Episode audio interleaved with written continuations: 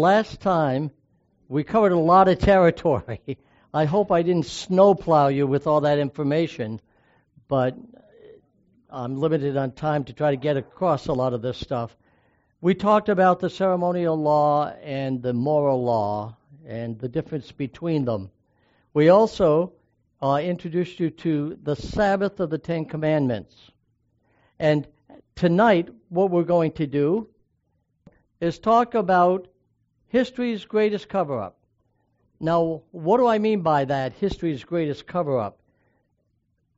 Let me go back in history with you a little bit to 1970.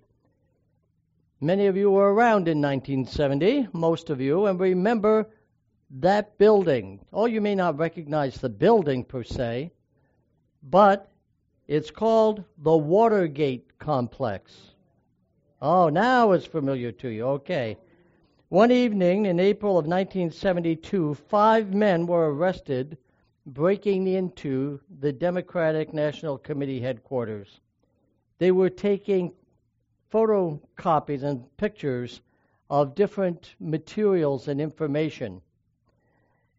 They were arrested, and before long it looked like it was just a simple incident. But soon it, it began to grow. And the more they tried to cover it up, the more it got out of hand. And we find in August on August 8, 1974, it led to the resignation of the President of the United States. Richard Nixon announced that the next day there would be a new president, and Gerald Ford assumed that office. What was Nixon's crime? It wasn't that he broke into the Democratic headquarters, it's that he tried to cover up what was a crime. And yet, we find that tonight we're going to be talking about the cover up that the book of Revelation reveals. Now, you may be wondering why we are dwelling on this particular topic because of the fact that most people are unaware of what has transpired in history. The truth is very interesting the way it all developed. You see, Revelation talks about a time when in the end when there would be a huge cover up and it would force the planet Earth and Christians to have to make a decision whether or not they're going to serve God or they're going to serve men. And as we look at this, it takes us down the timeline to the end of time. Our text is found in Revelation 12:9. So the great dragon was cast out, that serpent of old called the devil and Satan, who deceives the whole world. He was cast to earth, and his angels were cast out with him. It's interesting that in a perfect heaven, Satan was able to deceive one third of the angels of God. Think of that. I don't know how many angels God has. He has myriads of angels 10,000 times 10,000 and thousands of thousands. There's a lot of them, but a third of them fell for Satan's deception. My friends, if they would fall for Satan's deception, and they were perfect angels at the time, what do you think about our perfect parents at the beginning of time? Did Satan not deceive our first parents into sinning? In the Garden of Eden, it was a huge deception that lasted down through the days and down through the ages, leading people away from God's plan for their lives. You know, God has a plan for your life. And He wants to lead you in the proper way. But we find that it was through deception, it was through telling uh, something that was close to true at first, but when you really examine it, it, it sounded good at first, but when you really examine it, it was a lie. And as we go further, we find in John 8 31 and 32, it says, If you abide in my word, you are my disciples indeed, and you shall know the truth, and the truth will make you free. the devil tried to portray that he was telling the truth when in reality he was lying, wasn't he? He was telling something that was contrary to the truth. And notice how can we tell the difference between truth and error? It's as we abide in the Word of God. Now, what does abide mean? What's somebody? What's abide mean? Stay with it. Stick to it. Okay? If you are abiding here, it means you live here, right? You stay with it. And notice, we are to abide in my word and not be led astray by the theories of men. Abiding, then, applies to spiritual things as well. Jesus wants us to continue growing and developing and not to ever be spiritually stagnant. You know, this idea, the old time religion is good enough for me. Well, God says we should be learning something new every day from His Word. And if we ask the Spirit of God to reveal from His Word truth, He will. Just because Grandma and Grandpa did things a certain way doesn't mean you necessarily have to. First ask yourselves is this biblical? Is this consistent with the Word of God? We find that David wrote in the Psalms that God's Word is to be a lamp unto his feet and a light unto his path. You know, it wasn't until I went to Israel that I understood that text. We were over in a shop not far from where the Dead Sea Scrolls were found, and I bought a little lamp, a little clay lamp. It's only about that big.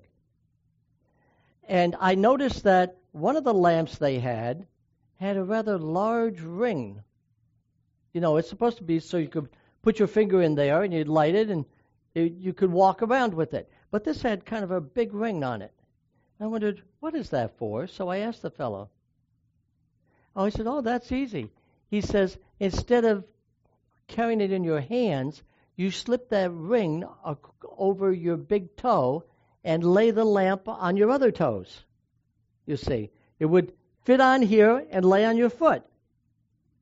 And that way your hands are free. And as you walk along, it would be a light unto your feet so you don't stumble in the dark and fall. You see the symbolism that he uses here. And it says, if God's word is a lamp to us, it keeps us from stumbling and falling. It saves us, and it also sanctifies us. Now, you would expect that there would be a law, uh, a tax on the law of God. Why? because the law of God is the foundation of God's government. And because it is the foundation of government, it's the constitution of God's heaven. It's a transcript of his character and what he, he stood for. And we find that before long, and even today, we run into things such as relativism, where everything is relative in plain words, we are often attacked by something called situation ethics. Well, yeah, okay, well, stealing, you know, maybe you shouldn't steal, but there's nothing wrong with me stealing a few things here and there. Just because it applies to you doesn't mean it has to apply to me. That's relativism.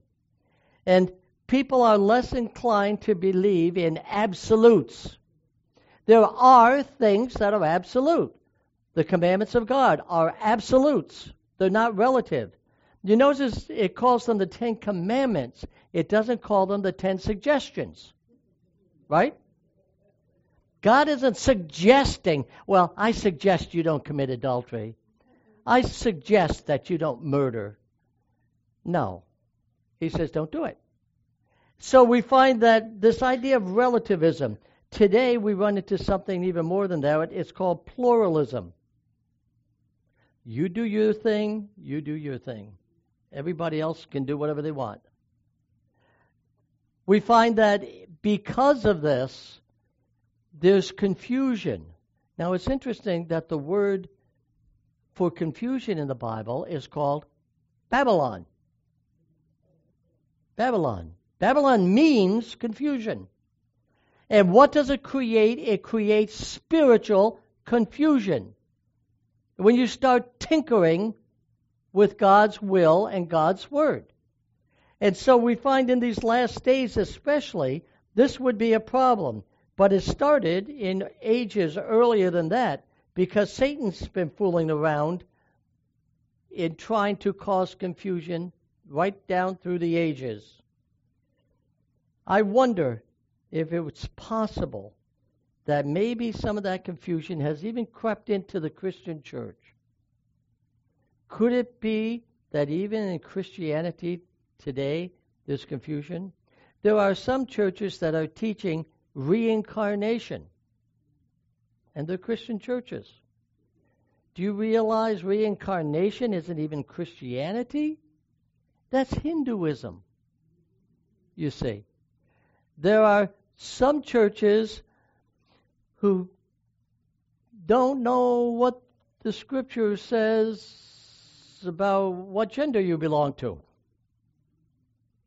There are some churches who are professing it doesn't matter what you believe as long as you believe.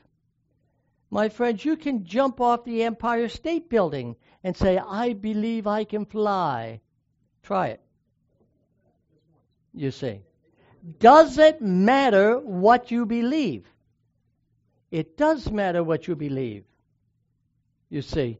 And this is what God is saying. Now, notice it says here in the 20th chapter, verse 8 of Exodus Remember the Sabbath day to what? Keep it holy. And I would like to spell that with a W. Keep the whole thing.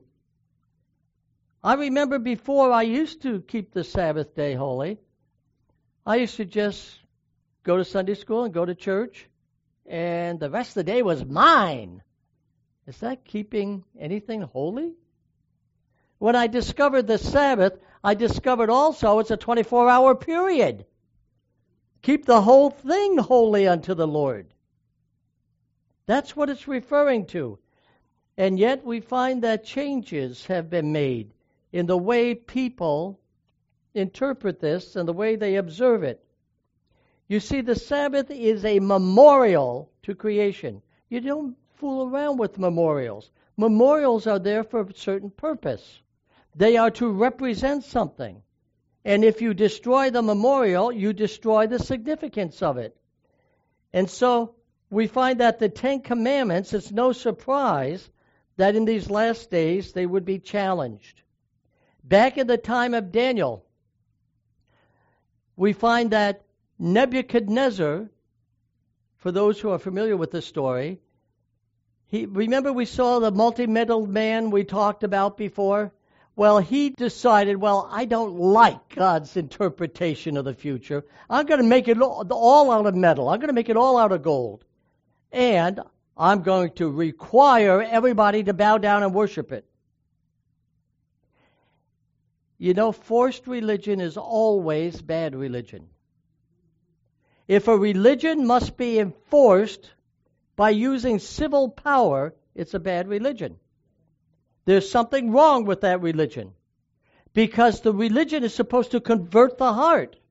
You don't need the, the cops or the government officials to enforce it for you. And so Nebuchadnezzar passed a law everybody bows down to it or off with your heads.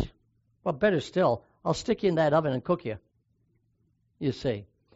And he found that there were certain young men, namely Shadrach, Meshach, and Abednego, who refused to bow down. And he said, Look, uh, maybe you guys didn't understand the message. I'll give you a second chance. And when Lawrence Welk plays his band again, then you all fall down. Ready? And a one and a two and a. And you know what? They were going to bow down. And they said to him, Your Majesty, we respectfully say that you can toot those horns all you want, but respectfully, we're still not going to bow down to that image. Now, what was taking place there? First off, Nebuchadnezzar was acting like God, wasn't he? But wasn't there a commandment of God that was being attacked? As a matter of fact, there was not only thou shalt have no other gods before me, but there was another commandment that was attacked. Not to make any image. So Nebuchadnezzar was actually forcing them through government uh, enforcement to bow down and break two of God's commandments. And they said, We'd rather die than do that. If it's God's will to deliver us from the fiery furnace, praise the Lord. But he, if He doesn't, we're still not going to do it because it's wrong.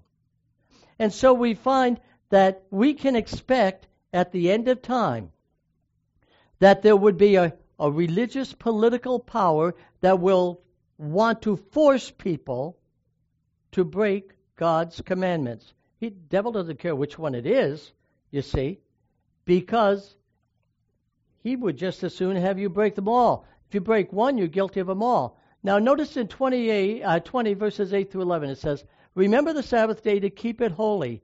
Notice that's what most catechisms say. But it doesn't tell you which day of the week that is. I could keep Thursday according to that. I and there are people who often say to me, "Well, I believe it doesn't matter as long as you as long as you keep one in seven. As long as you keep one in seven. That sounds very religious. As long as you keep one in seven. Let me let's apply that to another commandment. You went to a party, and after the party was over, there are seven ladies standing at the door, and you say, "Well, it's time to go home. I'll go home with one in seven. Does it matter which one in seven you go home with?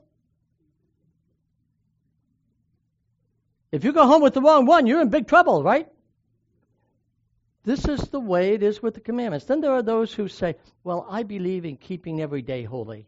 You know, my friends, it's nice that you believe in living every day for the Lord, but you can't keep every day holy because the Bible says that you're not supposed to work on the Sabbath. And quite frankly, if I were a boss, I wouldn't hire you. If you're not going to work seven days a week, I'm not going to hire you. Not only that, but it also says, Six days shalt thou labor. The others are work days. And a third thing is, well, I believe in keeping holy Tuesday. You can believe whatever you want, but how can you keep Tuesday holy when you can't keep yourself holy. You are assuming that you can sanctify something. If you could, you would have sanctified yourself. You would have been living a perfect lifestyle, you see. So some of these things that people say sound good, they sound pious, but in reality, they're far from what the Scripture says. The Scripture wants us to obey God. Six days shalt thou labor and do thy work. You can do whatever your employment is. And it doesn't it doesn't hurt if you take a day off and have fun, have a picnic or something. That's all right. But the seventh day I have made holy. And you are to come to me. You are to keep my will, not your own will. This is what he is saying. The seventh day already belongs to the Lord your God and in it you shall do no, and this next slide has the rest of it, no work. Now, it says, you, nor your son, nor your daughter, your male servant, your female servant, your cattle, your, the stranger who is within your gates.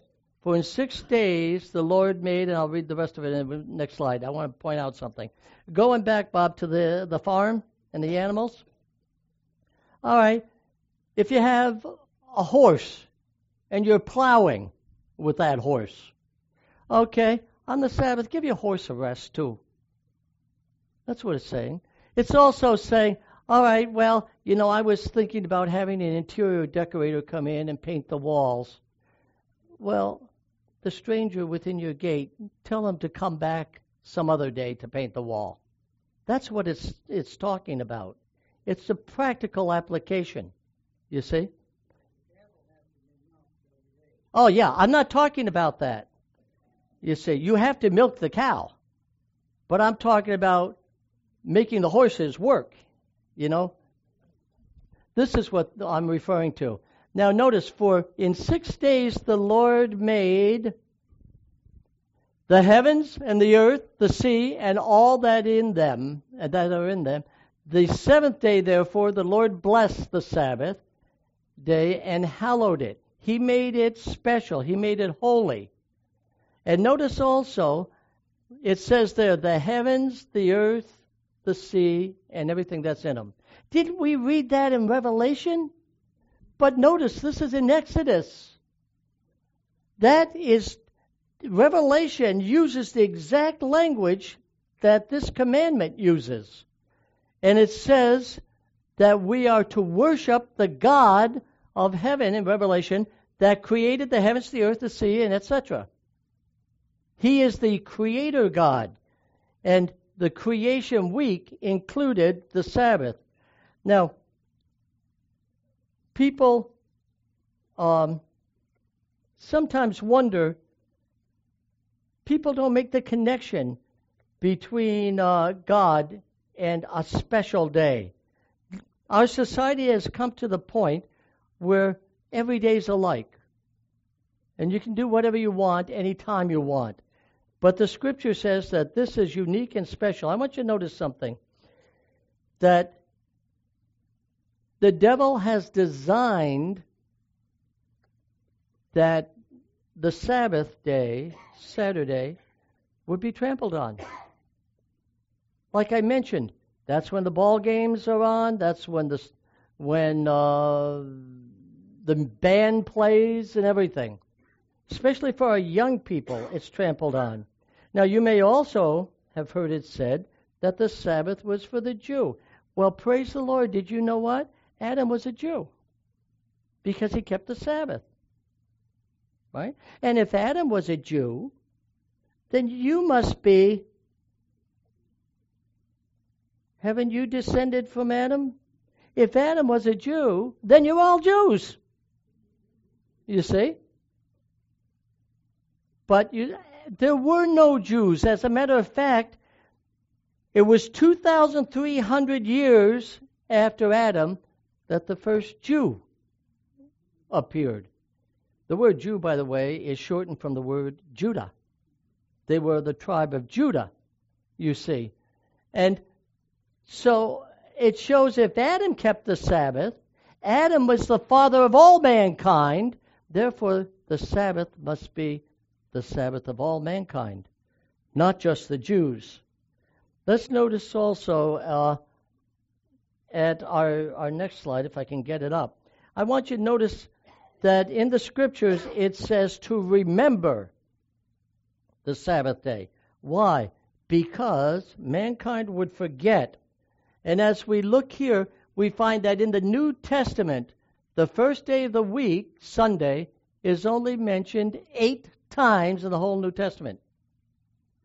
Now, I used to believe until I discovered what I have discovered in the Scripture I used to believe that it's said in the Bible that you're, you're supposed to keep Sunday.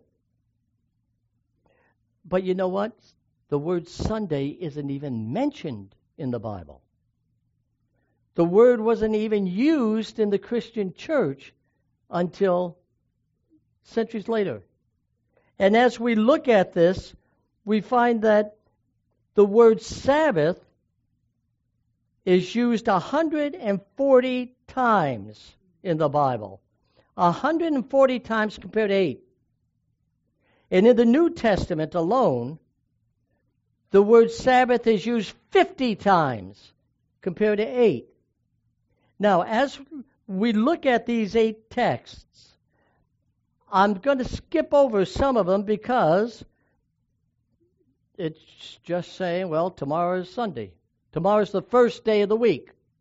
So the term first day of the week, you can you can find uh, is used five times, and that's all it mentions. Jesus resurrected on the first day of the week. Period.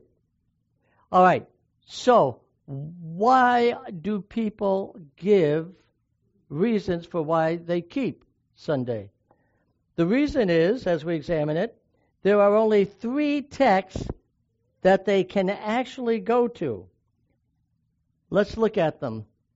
First, look at John 20, verse 19. And it says here, Then the same day at evening, being the first day of the week, when the doors were shut, where the disciples were assembled. Aha! They were assembled. That means they gathered together to worship. But what does the text really say?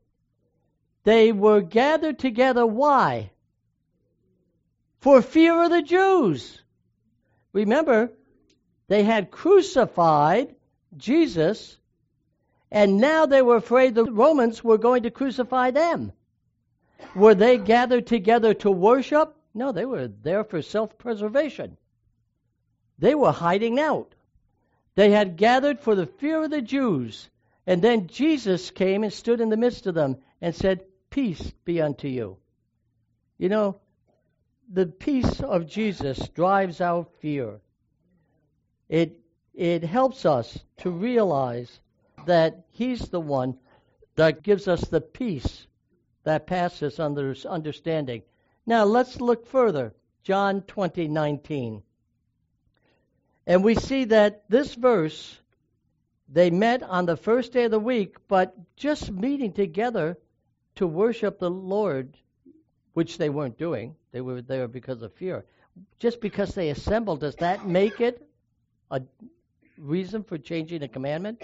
We are gathered here together to study the Word of God, are we not? We're assembled. But that doesn't change any of the commandments. Let's go to another text here for a moment. Look at 1 Corinthians 16 1 and 2.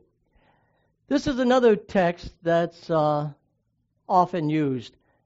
Now, concerning the collection for the saints, as I have given orders to the churches in Galatia, so you must do also. On the first day of the week, let each one of you lay something aside, storing up as he may prosper that there be no collection when I come. So there you go. They met together for a church service and they took up a collection. Is taking up a collection grounds for changing a commandment of God? Secondly, who said they were in church? There are some translations of the Bible that actually say Concerning the collection of the saints, I have given orders to the churches of Galatia, so you must also do. On the first day of the week, let each one of you lay aside something at home. There are some translations that say at home. Now, why? What was happening? The people, the merchants, they were working in their shops all week long. They come up to Friday, and they've only got maybe an hour before the Sabbath starts. They would take their receipts and their records, they would put them aside. And then they would, on the first day of the week, do their bookkeeping. They were figuring out their profit and loss. And they, he's saying, when you're doing that, set some aside for a collection which I'm going around or have someone do it, go around and collect them so that when I go to Jerusalem, I can take this bundle of money with me to help the saints. What was happening in Jerusalem? They were being severely persecuted. There was also a famine that was going on. And so the people were very much in need. Here's another text Acts 18 1 through 4. After these things, Paul departed from Athens and went to Corinth. And he reasoned in the synagogue every Sabbath. Notice persuading Jews and Greeks. Greeks and Gentiles are interchangeable. The word Gentiles simply means the nations. That's all it means. You know, the Bible only recognizes two kind of people Jews and non Jews. you see. The Jews and everybody else. If you're not a Jew, you're in everybody else. I'm in everybody else. Okay? And so they were called Gentiles. So we find that both the Jews and the Greeks, or the Gentiles, they were meeting together on the same day, maybe at different times, but at the same day. Notice also in Acts 20, verse 6 and 9, it says, But we sailed away from Philippi after the days of unleavened bread, and in five days joined them in Troas, where we stayed a whole week. We stayed there for a week, it's seven days. Now, on the first day of the week, when the disciples came together to break bread, Paul, ready to depart the next day, spoke to them and continued his message to midnight. You talk about long winded preachers. You know, he continued, and then, by the way, something happened, and after he took care of that, he went back and preached some more. What is this talking about? It says they break bread. Therefore, every time we break bread, that must have been Sunday, and therefore we should worship on Sunday because they break bread. You know what the scripture says? That they broke bread every day together. Why? Because they would come together and have a common meal. Uh, matter of fact, when you came in, you probably ate something out there at the uh, at the bar out there. You had something to eat. Break bread simply means that they, they had a potluck, okay, a fellowship meal. And they would do this every day because the poor people had to be fed too. And so we find that breaking bread, does that give us reason to change a commandment of God? I think not. And notice also it says they continued till midnight. And then something happened. It says there were many lamps in the upper room. By the way, this is it's the first day of the week, but notice it's the dark part of the the first day of the week. This is Saturday night. And they're having a, a farewell dinner because the next morning Paul's going back to work. He's going to travel. I mean, he had 40 miles or so to travel. It shows that Paul, being a good Jew, he would never do that on the Sabbath. But he was not observing Sunday. He was ready to travel. And notice while he's there preaching, a young man by the name of Eutychus sat, there sat a certain young man named Eutychus who was sinking into a deep sleep. He was overcome by sleep. And as Paul continued speaking, he fell down from the third story and was taken up dead. Moral of the story don't go to sleep in church. Right? Okay, even if you got a long winded preacher, don't fall asleep in church. Okay. But notice that uh, when Paul, after he tended to this, he then went on and continued to preach. Now, when is the Sabbath? We were just talking about that meal being on a Saturday night. Notice what it says here. Leviticus 23:32 says that the Sabbath was to be observed from evening to evening shall ye celebrate your Sabbaths. And so this is how the scriptures went. Let's look at Mark 1 32. It said at, at evening, when the sun had set, they brought to him all those who were sick and those who were demon possessed. Jesus, in this particular case, even though he did heal some people on the Sabbath, when they brought these masses of people, he waited till after the Sabbath to heal them. Not that there was anything wrong with healing them, but he was going. He didn't want to spend the whole day healing people. Notice in Malachi 3 6, it says that God says, I am the Lord, I change not. Now, if the commandments of God are the transcript of his character, it's only reasonable to conclude that neither does that change. What is the Revelation 14 talking about? It's talking about worshiping. Worship him who made the heaven, the earth, the sea, and the fountains of water. This is the Creator God. Those who are honest in heart will look at the Word of God and say, You are the boss, you are the Creator. I am the servant. I will serve you, my God. Notice what it says in Luke 4:16. So he came to Nazareth where he had been brought up. He went home, hometown. And as his custom was, he went into the synagogue on the Sabbath day and he stood up to read.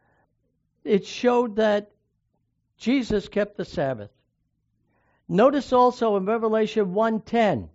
Now here a lot of people say, well, it says in the Bible that Sunday's the the Sabbath because it says that John was in the Spirit on the Lord's day. Tell me, as you look at that, which day of the week is the Lord's day according to that text? You can't tell, can you? You can't tell. But it's very interesting that uh, whenever I read the Bible through, I try to read it in a different translation. It makes it kind of hard when you go to quote a text because you can't remember which translation you're quoting. But I was reading the New Century Version. You can get this in Barnes and Noble, you can get it in a Christian bookstore, and so forth.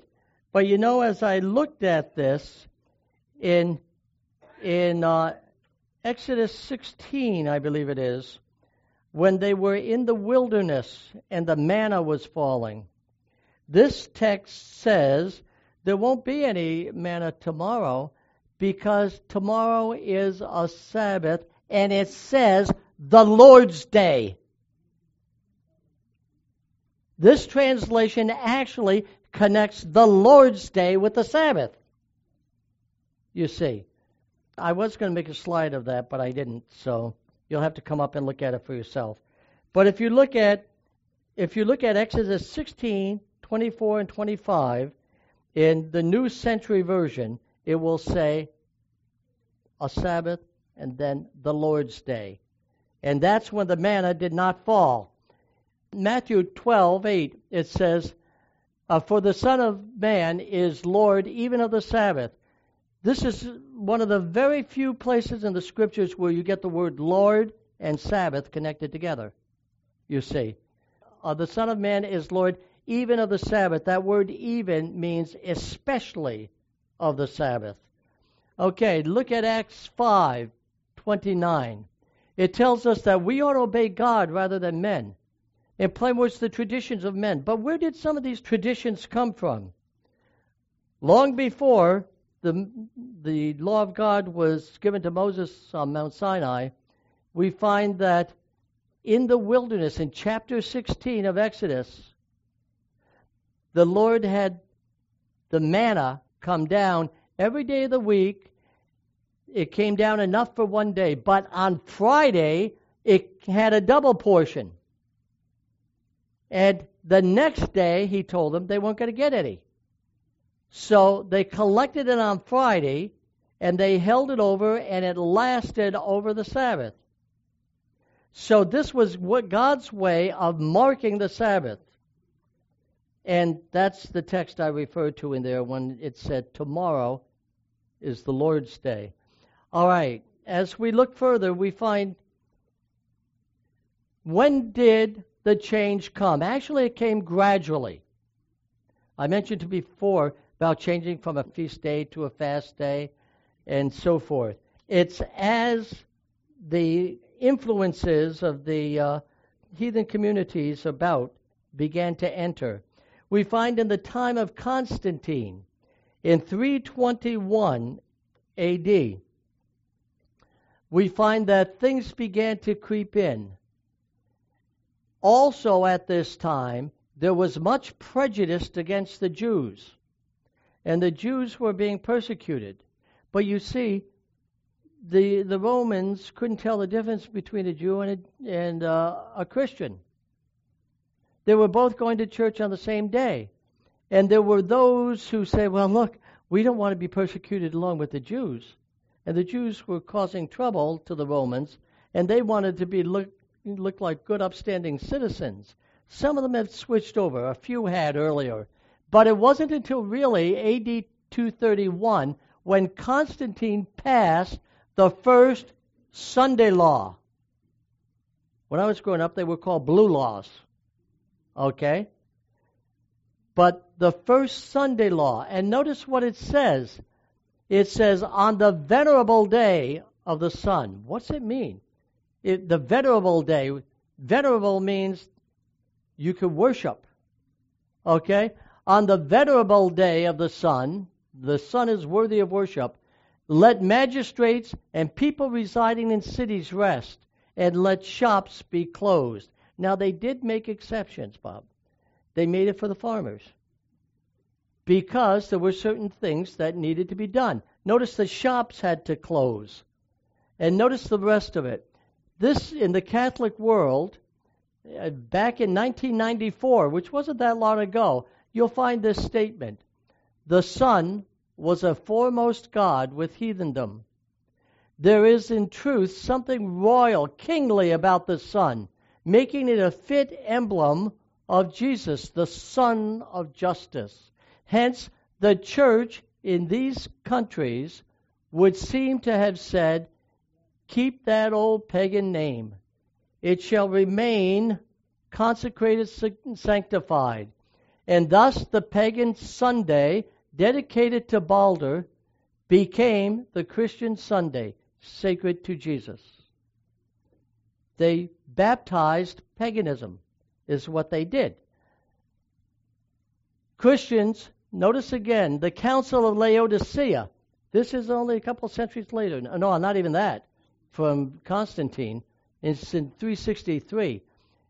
Christians shall not Judaize and be idle on Saturday. Why? Judaize, this was anti Semitism. They were against the, anything Jewish. And they said, that old Jewish Sabbath, you're not to keep that anymore. You we're Christians. We're, we're New Testament believers. We don't want the Old Testament. We don't want the Jews. We don't want their Sabbath or their commandments either, except as we state them. And so Christians shall not Judaize and be idle on Saturday. Notice the word Saturday had already come into the vocabulary. But the Lord's Day, and they're applying that now to Sunday, they shall especially honor and as being Christians shall, if possible, do no work on that day. If, however, they be found Judaizing, they shall be shut out from Christ. In plain words, they're saying, okay, if you keep the seventh day of the week, you are excommunicated. You are kicked out of the body of Christ. Now, that is forced religion, and that created a lot of pressure on those who would keep it. In the Converts Catechism, which I happen to have at home, you will find that the Catholic Church, and I'm not picking on the Catholic Church, don't misunderstand me. It's the theology, it's the system that I'm talking about here that's in conflict with the Word of God. So please don't people go home and say I'm anti Catholic. I am not. I love Catholic people. Half of my family is Catholic. My my my uncle studied for the priesthood. My mother was raised in a Catholic orphanage. Okay, eh, you will find that Catholics are honest. It's the Protestants who have a problem. Because the Catholic Church admits that they changed from Saturday to Sunday. And it says, which is the Sabbath day? Saturday is the Sabbath day. It says that right in the Catechism. All right? Why do we observe Sunday instead of Saturday? Now, notice the answer. Because the Catholic Church transferred the solemnity from Saturday to Sunday. They're proud of it. They take the credit for it. Here, Catholic Encyclopedia, Volume 4, page 153. The church, after changing the day of rest from the Jewish, notice they're sticking that Jewish thing in there. They're sticking that in just to make it, oh, that's Old Testament. That doesn't apply anymore. From the Jewish Sabbath. It wasn't a Jewish Sabbath, or Adam would have been a Jew. Okay? from the Jewish Sabbath of the seventh day to the first day of the week, made the third commandment refer to Sunday as the day to be kept holy as the Lord's day. Now, wait a minute. My Bible says that the Sabbath commandment is the fourth commandment. Now, this just said it was the third commandment. Why? Because by this time, the second commandment had been thrown out. Because it says you shouldn't bow down to idols and images, you see. So what did they do? That left a gap. So they shove it up. It now becomes the third commandment. That's going to cause a problem later because people know how to count to ten. That only leaves nine. So what do they do? They take the last commandment and they divide it in half. Thou shalt not covet thy neighbor's wife. Thou shalt not cover thy neighbor's everything else. You see how it's split? Okay. It continues. The third commandment refers to Sunday as the day to be kept holy as the Lord's day. And so they willingly admit that that took place. Now, here's another Catholicism and fundamentalism. Now, the reference here, fundamentalism, is referring to those who insist on the Bible. The Bible and the Bible only is the basis of our faith. Okay? Fundamentalists meet to worship on Sunday, yet there is no evidence in the Bible that corporate worship was to be made on Sundays. The Jewish Sabbath, or the day of rest, was, of course, Saturday. It was the Catholic Church that decided Sunday should be the day of rest and worship for Christians in honor of the resurrection. Now it's interesting, they make it in honor of the resurrection. You'll notice that the Lord gave the communion service in honor of Jesus' death and resurrection. He also gave something else. That's called baptism by immersion. You go down into the water, that's dying, as Jesus did. The water flows over you, that's washing away your sins, and you are resurrected to a new life. It's interesting, and yet the Catholic Church doesn't practice baptism by immersion. So changing the the day without any authority is saying we are above the commandments of God. We have the power and the authority to change the commandments of God. If that is true, then let's change thou shalt not kill and get modern and say thou shalt be able to commit abortion. If you have the authority to change this commandment, why can't we change thou shalt not kill and say thou shalt commit abortions? We can't pick and choose which commandments are going to be significant and which are not. The church is very honest with this. They admit it. I've got all kinds of statements where they admit to this. The ones who have a problem are the Protestants because we try to find biblical reasons. We say, well, we believe in the Bible and the Bible only. And the Catholic Church says, oh, really? Is that so? You don't believe in following tradition? No. All right, then why are you keeping Sunday? You don't have any Bible reason for it. And we we flub uh, trying to find words to express it. We try to go back to those texts we look at and say, well, they, they had an offering. No. They, they, they, they were assembled in Jerusalem. No, they were there because they were afraid of their lives. Oh, well, they, they broke bread together. No, they had fellowship meal every day. You see, we grasp at these things. Well, it says in Revelation 1 10 that John was in vision on the Lord's day. Yeah? But I just told you that there are many translators who say that was the Sabbath, not Sunday. They're without an explanation. And the Catholic Church uses it against Protestants. Notice, This is Faith of Our Fathers by Cardinal Gibbons. I have a copy of it. I have an old copy of it. I like to collect old books.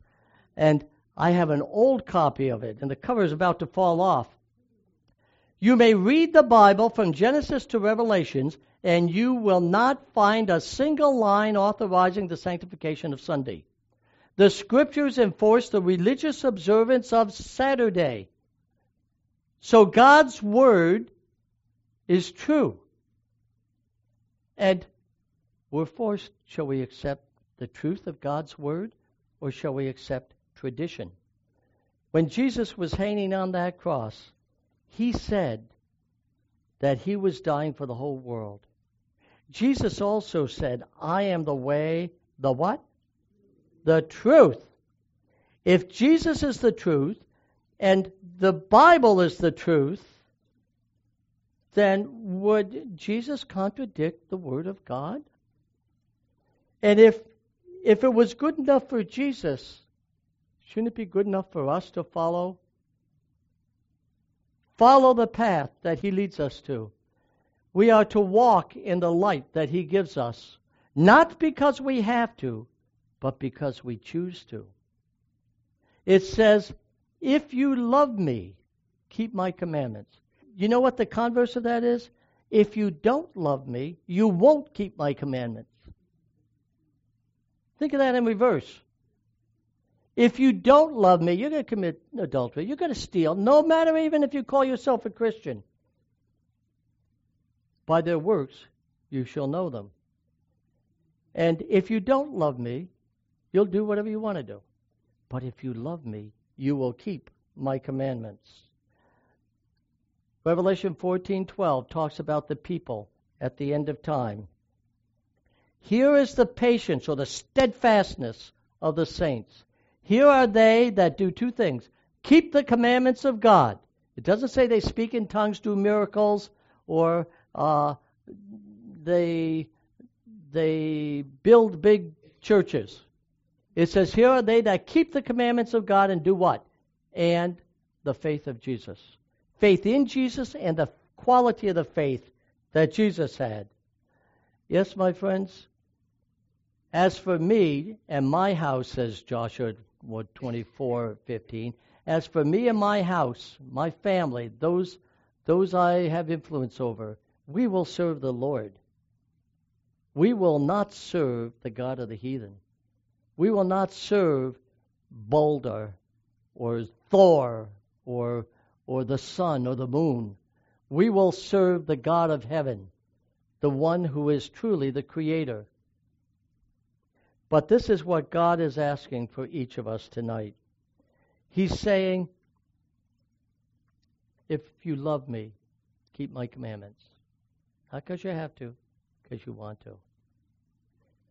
Tonight, I'd like to throw that challenge out to you.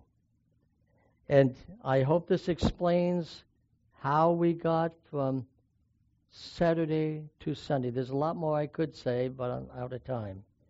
My friends, I do want to remind you that our next meeting is on Thursday, and I would have put it in there, but I forgot to. Uh, our next meeting is Thursday. There's no meeting tomorrow night. And when we do, our topic will be Revelation's time of the end we're going to be talking about the longest time prophecy mentioned in the Bible. It tells us when the end times begin. And how do we know also that Jesus Jesus claimed that he was the Messiah, but how do we know he was the Messiah? Jesus said, "My time has not yet come." And then he says, "My time has come. Let's go to Jerusalem." What was he talking about? Jesus was following a timetable. And we're going to talk about that the next time. So I invite you to come back when our topic will be Revelation's time of the end. Until then, let's have prayer and good night. Heavenly Father, we thank you for your blessings, for being with us. And Lord, help us to take our stand for Jesus in all things, to follow him and let Him be the guide in our lives. Come into our hearts and fill us. In Jesus' name, Amen.